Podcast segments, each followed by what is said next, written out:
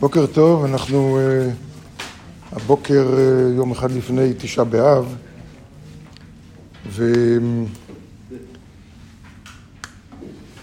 ומצאתי איזה מאמר של הרב אשלג שקשור לתשעה באב מזווית מסוימת.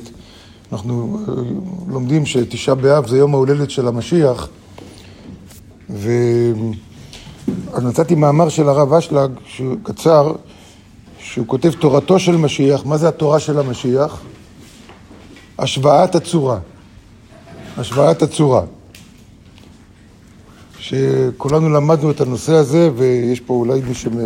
תלמידים ששומעים את ההקלטה עוד לא לגמרי בקיאים לזה. אני לא רוצה לחזור לכל הנושא לעומק, אבל כותב פה הרב אשלג בקצרה מה זה.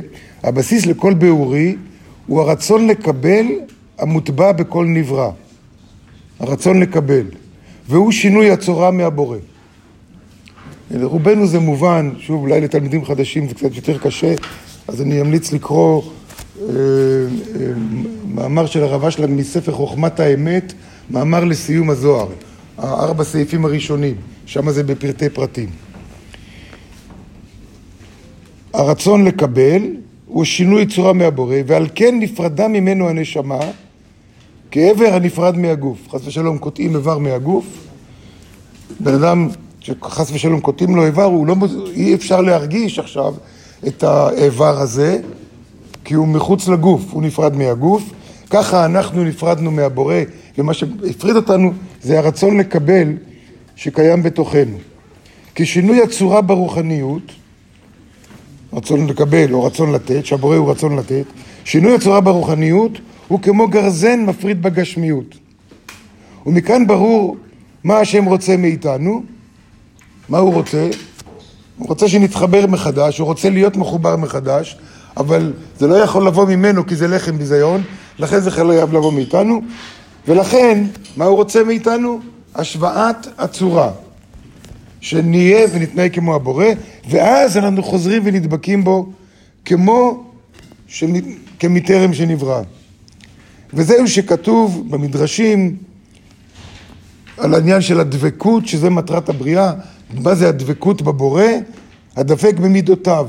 מהו רחום, אף אתה רחום, מהו חנון, אף אתה חנון. כל התכונות שיש לבורא, של נתינה, השפעה, אכפתיות לזולת, להרגיש את הזולת וכן הלאה. ככל שנהיה יותר כזה, ככה נהיה יותר דומים לבורא וקרובים לבורא וכמו הבורא. דהיינו שנשנה המידות שלנו, שהרצון לקבל.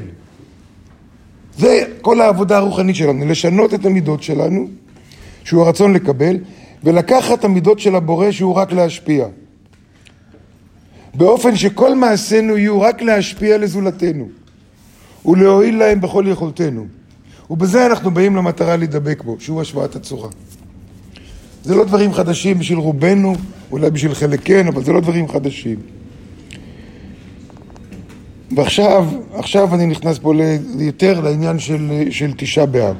וזהו גילוי גדול, או הגילוי הגדול, באמת ההוצאה לפועל של, של, של להיות בשיווי צורה עם הבורא, שלא יתגלה בכל שלמותו, לא יכול להתגלות בכל שלמותו, כלומר הוא יכול להתגלות בחלקים, בדרגות מסוימות, אבל בכל שלמותו, אלא בימות משיח.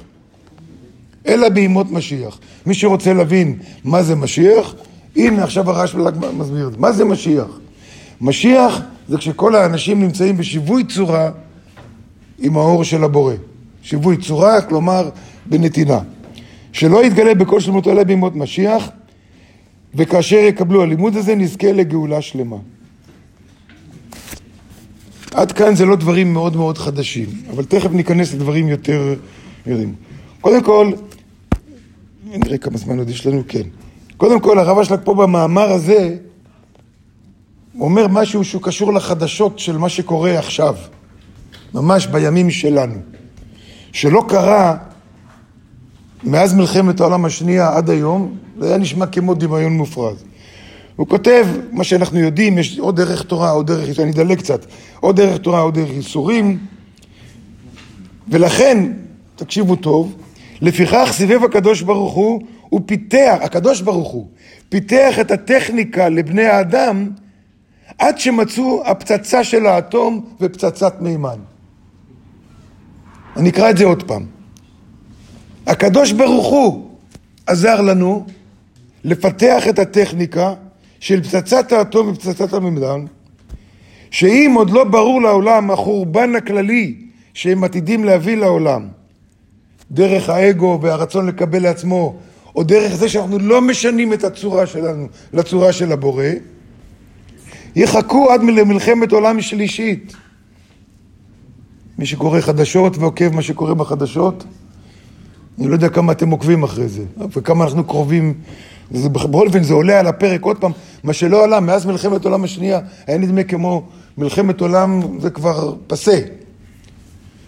יחכו עד למלחמת עולם שלישית או רביעית חס ושלום, ואז יעשו הפצצות שלהם, והשארית שיישארו אחרי החורבן יעברו כזה פחד נוראי, נכון? וחורבן וכולי. לא יהיה להם עצה אחרת אלא לקחת על עצמם את העבודה הזאת, להשתנות ולהיות דומים לבורא. כלומר, או דרך התורה, או דרך הקבלה, או הדרך של אנחנו נשתנה מכוח עצמנו, או אנחנו נגיע עד חס ושלום, חס ושלום, אנחנו נגיע עד שהחורבן יהיה כל כך גדול, שאלה שיישארו, מה שיהיה להם, זה נורא, כמה, כמה המחשה אנחנו צריכים כדי לראות לאן, לאן זה מגיע. אמ, כל זה, כל זה אנחנו מבינים ולמדנו כבר את הדברים האלה. מה שאולי טיפה חדש כרגע זה איך שהרבה שלה כתב בשנות השלושים, בשנות ה... אני לא יודע מתי הוא כתב את זה. פצצות מימן מוכרח להיות אחרי מלחמת העולם השנייה, כנראה אחרי שהוא אה, אה, גמר לתרגם את הזוהר. אבל, אבל, וזה באמת, מי שמסתכל על, ה, על כל העבודה של כל הצדיקים הגדולים, רבי שמעון, הארי הקדוש, הבעל שם טוב וכל הצדיקים, כולם כל הזמן מדברים על זה, על אהבת החברים. על לפחות הקבוצה הקטנה שלהם, שיהיה אהבת החברים.